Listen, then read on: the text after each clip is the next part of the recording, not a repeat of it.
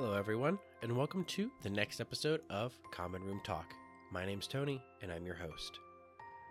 Now, I know that last episode we actually left off on quite a little cliffhanger, and I know that everyone is probably really ready to get right back into the story, but we have some things to cover first.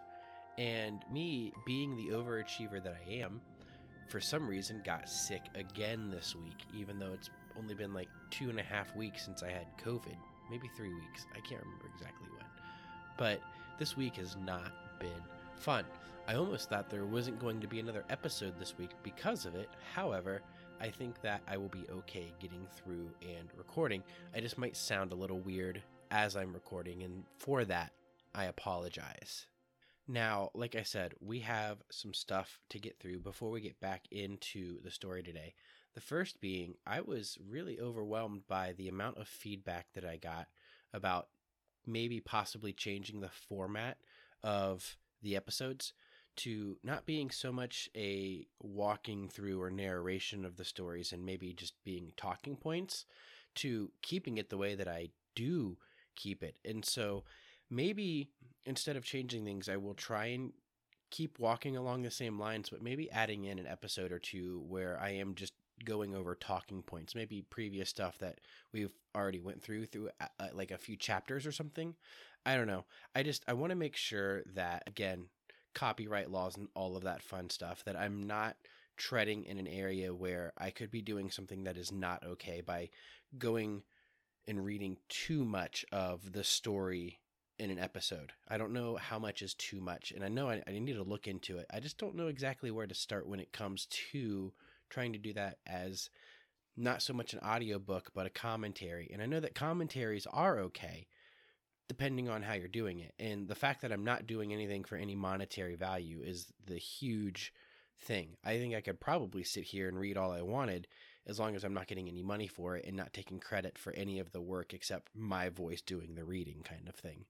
But beyond that, I wanted to really try and still make this more of my own thing and not just so much a person reading the book, just like Jim Dale or Stephen Fry would be. But that's not what I've done at all. I've more from the very beginning been just going through the story and trying to pull out different pieces that have stood out to me and then compare and contrast them to the movies. But no, really really overwhelmed in a good way about the support of keeping it the way that I have been doing it. My wife was the number one advocate. She says that for people like her who have not read the books, the way that I go through it really helps set up the story in a way that helps her understand what's going on around her because she understands that it's different from the movies and she's seen all of the movies. And so she says that if I go away from the way that I am doing it, it could make it harder to follow along for people who have not actually read the books. And I can understand that for sure. But again, multiple people reaching out to me and saying, no, I want to do it this way. Like, keep it the same. Please keep it the same. And so for now, yes, I will definitely keep it the same.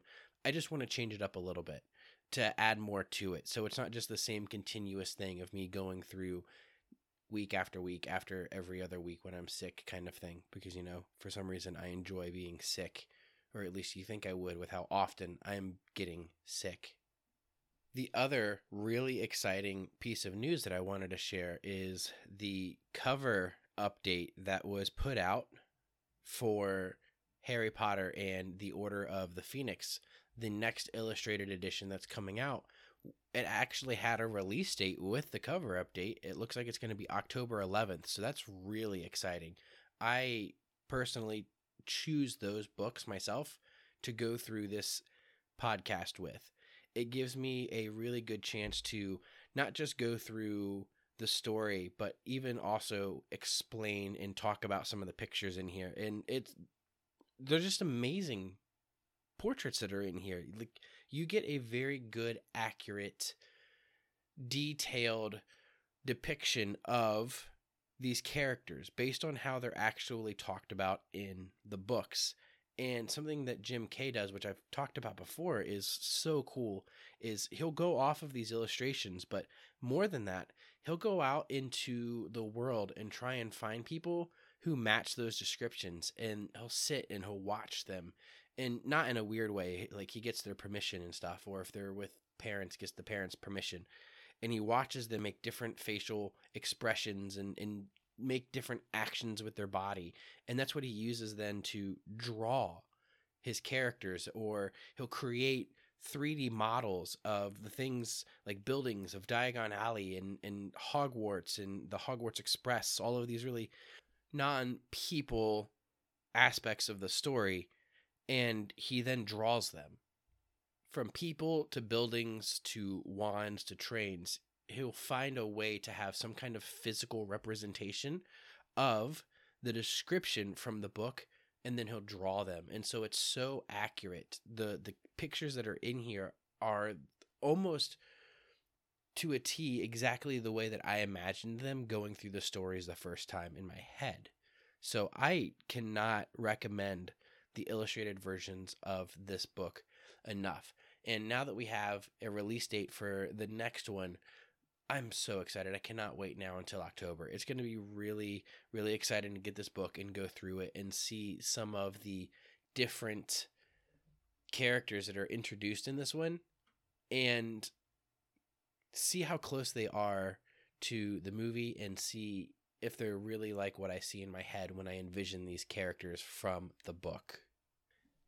Now, there is something I kind of wanted to talk about it's this idea that I'm bouncing around in my head, and I think it would be really interesting to go through this.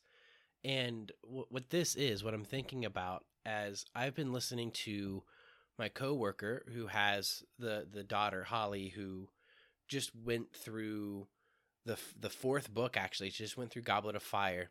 She's nine years old, mind you. She was the person a few episodes back that I I wished a happy birthday to because they were having a Harry Potter birthday for Holly, I wanted to maybe I want to work this idea in. I think it's really cool. As my coworker has talked to me about her reactions, her daughter's reactions about Harry Potter and the Goblet of Fire, and has kind of hinted at her reactions to the other stories. It is very interesting to see her takeaway as a nine year old of the stories versus our adult takeaways of the stories. And I really think it would be cool to maybe sit down with my coworker and talk to her more in depth about and I've talked to her about this a little bit already so this isn't a surprise to her but getting a list of like full reaction of Holly from the books and seeing really just the big major differences in kid reactions versus adult reactions. And I, I don't want to say anything yet of what I've already heard Holly's reactions of a few things are, but I can tell you that they're vastly different than some of the reactions that I have had. It's very interesting. And the thing that is really intriguing to me about it is the fact that this is originally a kid's book.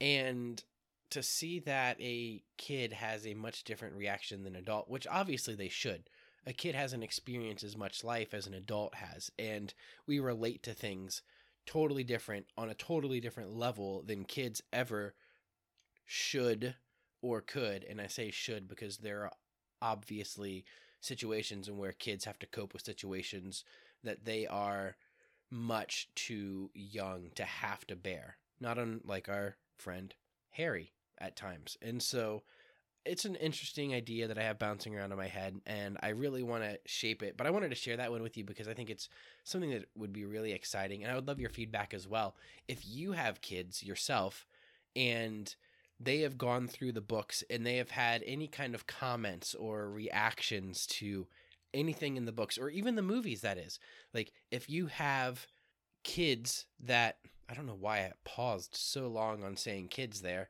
but if you have kids that have even went through the the books or maybe even the play, the Cursed Child play. Uh, I'll include that inside of this too, or the books or the audiobooks in any way that they have gone through Harry Potter and they've had like an interesting reaction to a scene. If you can recall that, let me know. Reach out to me. Commonroomtalk at gmail.com. And if there's any situation where you had a reaction that was different than your kid's reaction to any of this, same thing. Reach out to me. I would love to hear it. I would love to talk about it. I think it would go really well with this project that I have working inside of my head. Again, common room talk, gmail.com. Now, this is it. This is the last chapter of Harry Potter and the Sorcerer's Stone. This is chapter 17 The Man with Two Faces. Now, last episode, we left out where, not left out, left off with Harry leaving Hermione. Well, eh, technically, Hermione leaves Harry as she goes back through the doorway with a fire that they had first come through before there was fire there. And then Harry goes forward through the opposite door that leads him into the next chamber where he doesn't walk into somebody, but he walks into the chamber and there's already somebody there. And this is where we got that cliffhanger. It wasn't Snape and it wasn't even Voldemort. So who was it? Well, the very first sentence of the 17th chapter answers that question. It was Dumbledore. I'm kidding. It's not Dumbledore. That was a total joke. Hope you guys enjoyed that. It was Quirrell. You, gasps Harry. And so imagine that shock. Harry walks into the chamber. There's somebody there. Not Voldemort, not Snape, the two people he was expecting, but he sees Professor Quirrell standing there. And Quirrell looks back up at him, and his face wasn't twitching at all. He wasn't his normal self. In fact, he looks up at him and he says, Yes, me. Very calmly. I wondered whether I would be meeting you here, Potter. And Harry says, I thought it was Snape. And Quirrell laughs again. He says, Severus? Yes, he does seem the type, doesn't he? So useful to have him swooping around like an overgrown bat. Next to him, who would suspect poor, stuttering Professor Quirrell? So, literally just like the movie. Word for word, those go really well together. But Harry's having a really hard time taking all of this and he's struggling with it. This couldn't be true. How could it be true? And he says, Snape tried to kill me. Quirrell says, Nope, I tried to kill you. Your friend Miss Granger accidentally knocked me over as she rushed to set fire to Snape at that Quidditch match. Now, if you guys remember, that happens. She's rushing to get to Snape, accidentally knocks over poor Professor Quirrell, and then sets Snape on fire. All of that fun stuff. In the movie, she runs over, sets Snape's robes on fire from behind the bleachers, which then for some reason causes Snape to dive out of the way. Either way, Snape's on fire, Quirrell's out of the way. He continues by saying, She broke my eye contact with you. Another few seconds, and I would have had you off that broom. I'd have managed it before if Snape hadn't been muttering a counter curse trying to save you. And Harry's just blown away. Snape was trying to save me? He says, Of course. Why do you think he wanted to referee your next match? And so, again, that was another difference between the book and the movie, where Snape then wanted to be a referee. Everyone thought that it was because Snape was trying to cause Gryffindor to lose. However, he was there trying to save Harry's life. And there's a part in here that is a little strange if you look at it from the fact that this was the very first book out. There probably wasn't a whole lot of storyline written into this. I do know that J.K. Rowling had a few ideas that she was going to keep all the way to the end, but I don't know how played out they were. But you do see Quirrell say something that's really interesting here as he's talking about Snape and all of the stuff that he was doing to try and save Harry and being the referee and everyone thinking Snape was trying to stop Gryffindor from winning. He says all the other teachers thought Snape was trying to stop Gryffindor winning. He did make himself unpopular. And what a waste of time when, after all, I'm going to kill you tonight. And so that line, he did make himself unpopular. It makes me wonder if there would have potentially been a different story arc for Severus Snape. Now, without going into detail about what we do know happens with Snape, I wonder if again, if there would have been a different kind of storyline. We know how it plays out because it plays out the way that it does. But based on that there and based on what we see of Snape throughout the book, it seems as if it could have been the very like typical false portrayal of a character who's not actually the villain being the villain or suspected of being the villain. It's very prevalent in a lot of stories, but I would think the easiest kind of stories to recall this is going to be really silly, and I bet you weren't expecting this, but Scooby Doo. Uh, you think of all the times that they have an idea of who they're about to unmask, and a lot of times they unmask the person, and they're like, wait, this wasn't them? And then they put all the pieces together, that kind of thing. And so that's what happens with Snape. But you would think going through the story, based on the portrayal that Snape is in or has, that he would be the person here.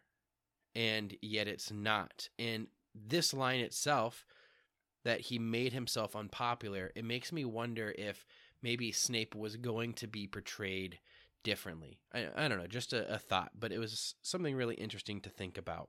But Quirrell does say that he is going to kill Harry tonight. So now something happens that isn't in the movies. This is very different because of, well, you, you'll see. So Quirrell snaps his fingers and ropes spring out of thin air and wrap themselves tightly around Harry. And then he says, You're too nosy to live, Potter, scurrying around the school at Halloween like that. For all I knew, you had seen me coming to look at what was guarding the stone. And then Harry says, You let the troll in. And he says, Certainly, I have a special gift with trolls. You must have seen what I had done to the one in the chamber back there. Unfortunately, while everyone else was running around looking for it, Snape, who had already suspected me, went straight to the third floor to head me off. And not only did the troll fail to beat you to death, that three headed dog didn't even manage to bite Snape's leg off properly. So, a lot of information in that little paragraph. In the movies, there is no ropes Snape does snap his fingers. That doesn't happen just yet, but he's talking to Harry in what I would say is the typical I'm going to reveal my plot to you um, as a villain kind of scenario. And you see that happening a little bit here, I think, with Snape. I, for some reason, villains boast. Uh, it just happens. I don't know if that happens in real life because, like, you know, whole the whole like real life super villain kind of thing, not really being totally real. But I wonder if like bank robbers themselves, while they're like in the middle of a heist, are just revealing their master plans to people, and maybe that's where that concept came from. Like I don't know, it's it's just weird that villains always want to talk about how they got to where they were or how they're going to get to where they're going kind of thing. They always want to talk about their plans and and make themselves sound smart, which I know is maybe like a psychological profile that's been made of people in their pride and how they want the attention and how it's to be about them and to elevate themselves above their victims and, and that they are the one in control, that they're the ones who pulled all the strings and that it's them, them, them, them, them, that kind of thing. It, it's probably interlaid somewhere in and around all of that fun stuff. But that's what Quirrell does. He he starts talking about the way that he wanted to get and you see that he says he has a special gift with trolls and how he took care of the troll in the other chamber and it's still about him and it's a very interesting thing to, to really look at but in the movie harry and quirrell have that little conversation where it's a little bit different it's still along this lines where um, quirrell says i knew you would be trouble right from the off, especially after Halloween. And that's when Harry also then guesses that, well, he says, You let the troll in. Quirrell says, Very good, Potter. And uh, there's similarities, there's differences. The biggest one was just the ropes. Um, there is a point where Quirrell does snap his fingers, and instead of ropes coming up and keeping Harry where he is, fire springs up around the entire room on the barriers. And so Harry can't escape the room, but he's still right there with them. Now he turns away from Harry. He says, You need to wait quietly. I need to examine this interesting mirror. And it was only then that Harry realized that Professor Quirrell was actually standing next to the mirror of Erised. Now, in the movies, it's something that the watchers pick up instantly. Harry walks into this chamber, and it seems as if this chamber is just a maybe like a rectangle shape with pillars on the outside and steps that go all the way around the room, leading down to this little area where Quirrell was standing in front of the huge mirror of Erised. And he's looking into it as Potter is walking in. And I'm saying Potter as if I'm saying it from the villainous side of the story. Harry walks in. We're on the good side. We're here, Team Harry, not Team Quirrell. And Quirrell's looking into the mirror. Harry's walking in. And it stands out immediately to you as a watcher. And so Harry doesn't notice it until it's now pointed out to him. And he starts thinking of a way to distract Quirrell from looking into the mirror because I think Harry is also on the same wavelength and understanding that the mirror has something to do with actually retrieving the stone. And so he tries to play for time, which is really smart for a kid who's only 11 years old. He says, I saw you and Snape in the forest. And Quirrell says, Yes, he was on to me by then, trying to find out how far I'd got. He suspected me all along. He tried to frighten me as though he could when I had Lord Voldemort on my side. Now, there is a lot of information that is about to pop up in these next few paragraphs. And I'm going to try and unpack as much of it as I can because it is really interesting to the story in general. And without trying to go in too far to the actual story, I really want to pick apart some of these things. And so, first off, is that first line when I had Lord Voldemort on my side. That is really interesting to me in the grand scheme of what we know about Snape. Again, for people who have been through the story, knowing what happens with Snape. For people who have never been through the story, you are in for a wild ride.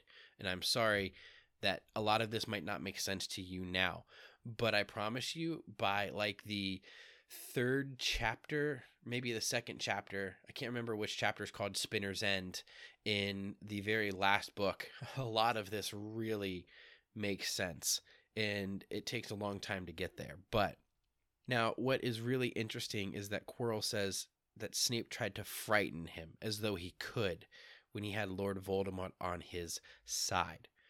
What does that look like? Having Voldemort on his side. That is pretty revealing. Like, we knew that Voldemort was somehow involved, but now we know that he's involved with Professor Quirrell somehow. And so Quirrell's walking around this mirror. He's staring into it. It says hungrily staring into it, trying to figure out how to work it. He says, I see the stone. I'm presenting it to my master, but where is it? Harry's struggling against the ropes that are binding him there, trying to figure out how to get out, and also trying to keep his attention away from the mirror. And so he continues on saying, But Snape always seemed to hate me so much. And this is where it gets interesting. Quirrell says, Oh, he does. Heavens, yes, he was at Hogwarts with your father. Didn't you know? They loathed each other but he never wanted you dead. So we're in the first book and we're getting some details about stuff that doesn't really pop up again until later on. But he says that he was at Hogwarts with your father. So now we know that Snape and Harry's father were at Hogwarts at the same time and they hated each other. But for some reason, Snape never wanted Harry to actually be dead. And then Harry says, "But I a few I heard a few days ago sobbing I thought Snape was threatening you. And this is where we actually get some emotion from Quirrell. He says that there was like a spasm of fear that flits across Quirrell's face. And Quirrell says, Well, sometimes I find it hard to follow my master's instructions. He is a great wizard, and I am weak. And I think Harry is a little caught off guard by that. And he says, You mean he was there in the classroom with you? To which Quirrell says, He is with me everywhere I go. I met him when I traveled around the world. A foolish young man I was then, full of ridiculous ideas about good and evil. Lord Voldemort showed me how I was wrong.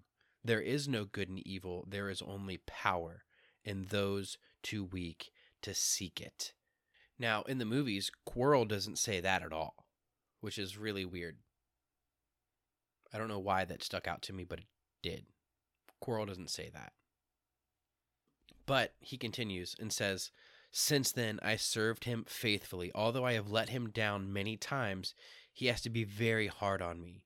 And Quirrell then like shivers. Like you can tell that he's working through fear and other emotions about this. When I failed to steal the stone from Gringotts, he was most displeased. He punished me, decided he would have to keep a closer watch on me. And then Quirrell's voice kind of tails away, and Harry is remembering his trip to Diagon Alley and how he could have been so stupid. He had seen Quirrell there that very day, shaken hands with him in the leaky cauldron. Now, as far as a timeline goes, this is really interesting to think about. And I think I might have actually raised this point up a little bit when we were at this point in the story. But back in Diagon Alley, when Professor Quirrell and Harry first meet, this is that instance right here. He says, Potter, can't tell you how pleased I am to meet you. And right as he first says Potter, he's stammering, but it says that he's grasping Harry's hand. So they very much indeed did shake hands at this point. And I can't tell you how like just excited I am about this. It's so interesting. But back in our point in the story, Harry's thinking about this and about how that day he had met Professor Quirrell and shaken hands with him in the leaky cauldron. And for those of you who have been through the story and knows what happens, you probably know what I am about to get to and what is about to happen. But definitely they had shaken hands. They had grasped each other's hands. And just a moment ago, Quirrell said that it was after failing to steal the stone from Gringotts that he was displeased with him, that he decided to keep a closer watch on me. So just keep all of that in mind, and we're going to revisit it in just a moment. Quirrell turns his attention back to the mirror and says, I don't understand. The stone inside the mirror, should I break it? And Harry's mind is racing. He's thinking to himself, What I want more than anything else in the world at the moment is to find the stone before Quirrell does. So if I look in the mirror, I should see myself finding it, which means I'll see where it's hidden. But how can I look without Quirrell realizing what I am up to? So he's starting to work on a plan now in his head, and it's not a bad plan either.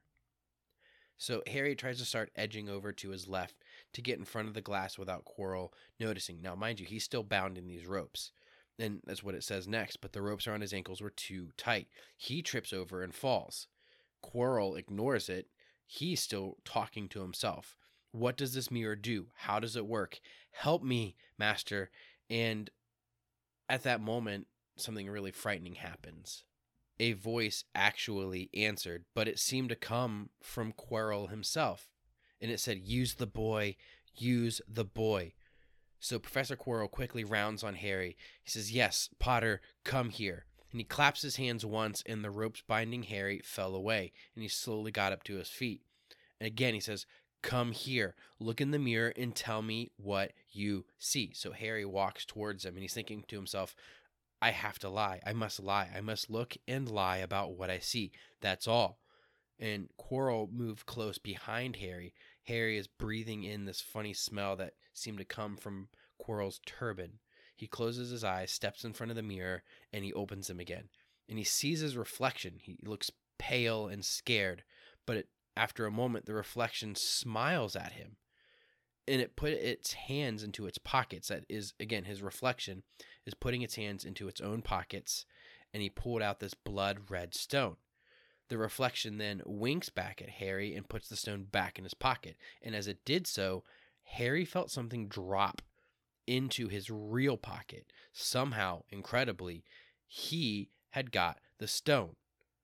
Now, in the movie, in that moment, Harry sees this happen, and you see the little wink from Harry, and he puts the stone back in his pocket.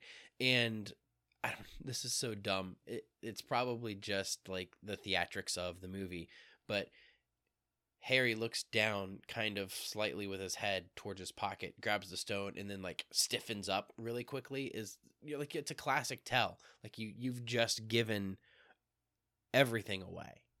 So Quirrell asks him rather impatiently, What do you see? And so Harry is just working up his courage. I see myself shaking hands with Dumbledore. I I've won the House Cup for Gryffindor. And Professor Quirrell, I guess, buys it. He he's he's upset and it says that he cursed again and he says, Get out of the way. So Harry moves aside, feeling the stone in his pocket, and he's thinking to himself, Does he make a break for it? But he hadn't even taken five paces before that high voice spoke again. And he was looking up at Quirrell and his lips weren't moving. And he hears the words, He lies, he lies. And Quirrell turns and shouts. He says, Potter, come back here. Tell me the truth. What did you just see? And then the high voice spoke again. He says, Let me speak to him face to face. And Quirrell says, Master, you are not strong enough. And he says, I have strength enough for this. Now, Harry is petrified at this point. To him, as his thoughts were, it says it felt like Devil's snare was rooting him to the spot. He couldn't move a muscle. He's terrified. He's petrified. Quirrell reaches up and begins to unwrap his turban. What was going on? The turban fell away. Quirrell's head looked strangely small without it, and then he turned slowly on the spot. And it says here that Harry would have screamed, but he couldn't make a sound. Where there should have been the back of Quirrell's head, there was a face. The most terrible face Harry had ever seen. It was chalk white, with glaring red eyes and slits for nostrils like a snake and it whispers to him, Harry Potter. Harry tries to take a step backwards, but his legs wouldn't move. The face continued to talk. It says, See what I've become mere shadow and vapor. I have form only when I can share another's body. But there have always been those willing to let me into their hearts and minds. Unicorn blood has strengthened me the past few weeks. You see Faithful Quirrell drinking it for me in the forest, and once I have the elixir of life, I will be able to create a body of my own. Now, why don't you give me the stone in your pocket? Now, on the left hand page here is probably one of my favorite portraits. You see the back of Professor Quirrell and you see he's wearing these black and purple robes and he's standing away from the picture and the background is the very green murky chamberous looking background and where in the movies you have this nice polished little chamber the mirror that is in front of Quirrell here is reflecting what looks like maybe a rocky kind of chamber and not so polished and built. And Quirrell is standing here and he's reaching up with both hands to his turban. And again, we're looking at the back of his head. And his left hand kind of has one part of the turban pulled up. And you see this glaring red eye coming out of it. And his right hand is untwisting part of another piece of the turban and so you can see this face slowly being revealed in this portrait. Gorgeous picture. Now, as I'm sure everyone can guess, this is Lord Voldemort. Now, there is something that I really want to point out that is really funny to me. And for this, we need to go back quite a few chapters to something. Keep in mind, Lord Voldemort was just revealed on the back of Professor Quirrell's head. Back in chapter 12, when we first came across the Mirror of Erised, as it is also titled The Mirror of Erised, the very beginning of the chapter starts like this Christmas was coming. One morning in mid December, Hogwarts woke to find itself covered in several feet of snow. The lake froze solid, and the Weasley twins punished for bewitching several snowballs so that they followed Quirrell around, bouncing off the back of his turban. Now, you might remember in that episode, I pointed this out and I told you that this is going to be really funny when you think about this by the end of the story. They are probably the only two people in existence to have ever thrown a snowball at Voldemort's face. Like, think about it. They were literally throwing snowballs at Voldemort and hitting him technically in the back of the turban, but in the face. It's great. It's so wonderful. And these are the kind of things that you go through the story multiple times and you pick these things out. And it's just so funny to me. It's so entertaining. Now, in the movies at this point, we do see Voldemort revealed, and it's all really early CGI for like the time. And it is not very good CGI, but there's some aspects to it that are really weird to me. You see Quirrell is facing Harry he unwraps the turban and Voldemort's face is revealed in the mirror itself. And when he takes the turban off, you kind of like see Voldemort's face like stretch out from the back of his head like he's like just waking up and like getting his morning yawn and stretch in. It's super weird. And you see Voldemort talking to Harry at first through the reflection. And as Voldemort's talking, he has what you would consider like the typical like gestures and mannerisms with his face as he talks the raising of eyebrows the tilting of the head and what's weird about it is as he's talking you see quirrell's head tilting back and forth as though he is controlling his head but moving it to add maybe some kind of normalcy to Voldemort's face as he's talking. I don't know. It's super weird when you pay attention to it and I, I guarantee you when you go back and watch it again you're going to look at it and be like okay that is really weird. And i don't know if you guys have ever seen the concept art for voldemort in the movies and they made him look like almost like either bowser or some of the goomba monsters from the really terrible mario brothers movie that is also really good at the same time. It doesn't make sense but it, was a rather creepy looking rendition of Voldemort that was originally in the concepts and thankfully they changed it to where you see his face then. And he actually if you didn't know this if you pay attention he has a nose as Voldemort in the movie. But in the movie you see that Voldemort is talking to Harry through Harry's reflection of the mirror at first. And he has a little bit of this conversation and in the movie you actually see Voldemort say that line there is only power in those too weak to seek it. And he's saying this as he's trying to convince Harry to join him by giving him the stone, and that together they'll change the world and typical villainous stuff again. And you see it a little different here.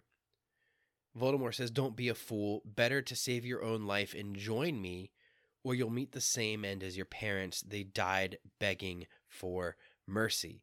And then Harry screams, liar.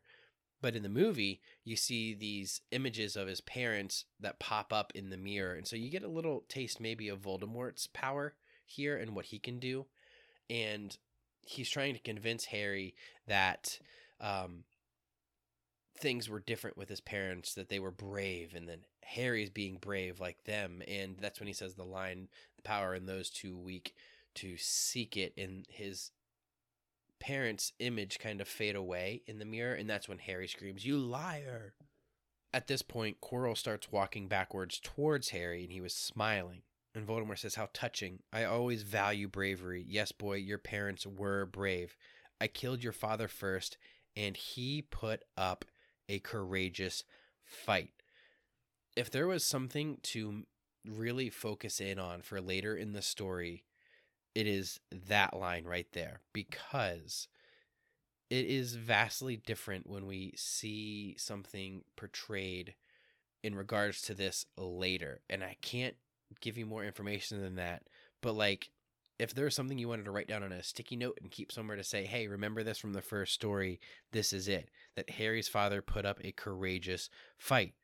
And he says, But your mother needn't have died. She was trying to protect you. Now, give me the stone unless you want to have her have died in vain.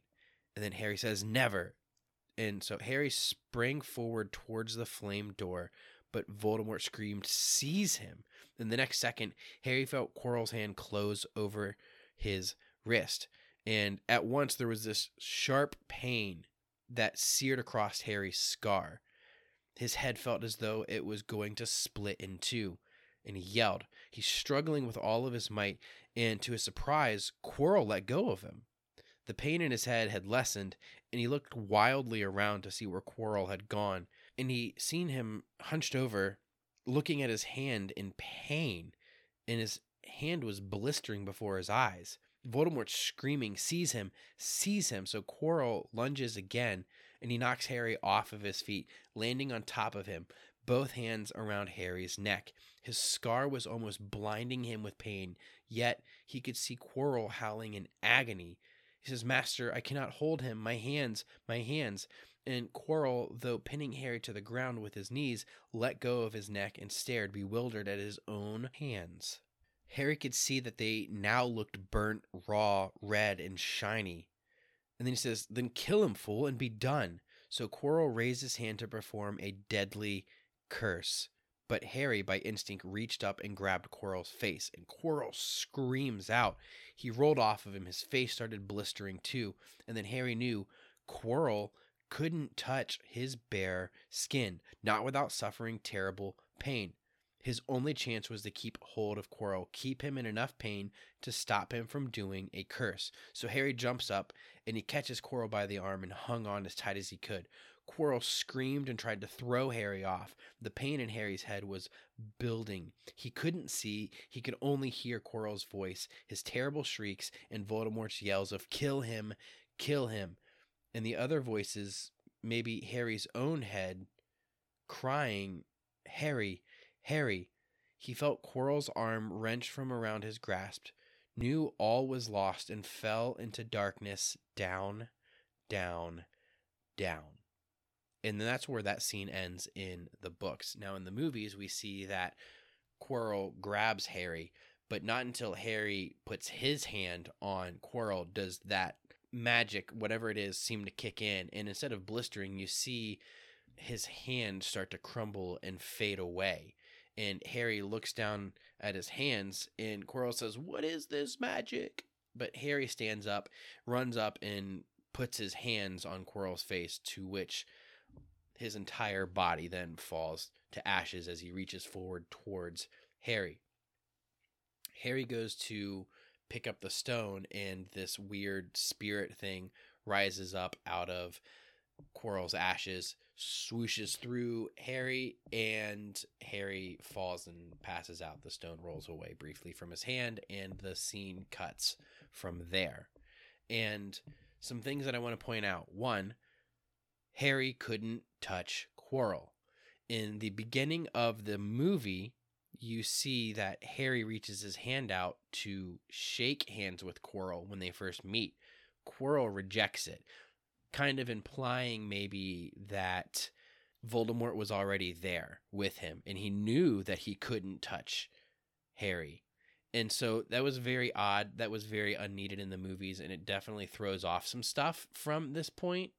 But here in the books, we see that when they first met, they did shake hands. And it wasn't until after that point that Quirrell had said Voldemort decided to keep a closer eye on him and so I wonder what that looks like, what that means that he wanted to keep a closer eye on him. And in what form was he then interacting with Voldemort before then, before he was actually embodied in Quirrell? And a lot of interesting things to think about there. But we do know that timeline wise, it wasn't when they first met that Voldemort was already with Professor Quirrell. He didn't have an issue with touching him then. And Harry very much pointed out that in his memory that they shook hands. So that's it's an important detail when you're trying to think about the timeline of things. And in the movies, it was Harry's touch himself that he initiated that then caused the issues. Where here in the books, any touch from Quirrell when it was Quirrell touching Harry caused his hands to blister. So again, just some differences there and we do see all of that stuff kind of come together, but it's still different from the book to the movies. And that's honestly where we will probably end this episode. Now, in the next episode, I'm going to start off with some things that I want to read that are really cool behind the scenes details of this scene in the original book and some changes in the concepts and just some really cool stuff, maybe about Professor Quirrell as well. And it's going to be really interesting. So, the next episode is definitely going to be fun, but we are going to actually end the episode here. This is a really good stopping point it's another cliffhanger. I don't think it's as cliffhangery as the last cliffhanger that we left you guys on, but it's a really good place to stop. And so I want to thank you guys again so much for listening. If you're enjoying the episodes, please like it, share it, comment on it, email me any talking points you want to talk about, questions, comments, concerns. Uh, as my boss says, wisecracks. If you guys want to say anything that's really funny as well, make fun of me for any reason whatsoever when it comes to the way that I talk about the, the story or in general or my terrible impressions of things, please reach out to me commonroomtalk at gmail.com. We are on Facebook, we are on Instagram. I'm trying to do a better job of updating the social medias. I'm really bad at social media, and as you found out last episode, sometimes I'm really bad at even saying social media. However, thank you guys so much for listening. Please talk about it with your friends. Continue listening. We have a few episodes left before we're done with this story itself. We have one episode left for the chapter, but we're going to talk a little more after it. But again, Thank you guys. You're all wonderful. My name's Tony. I'm your host, and this is Common Room Talk.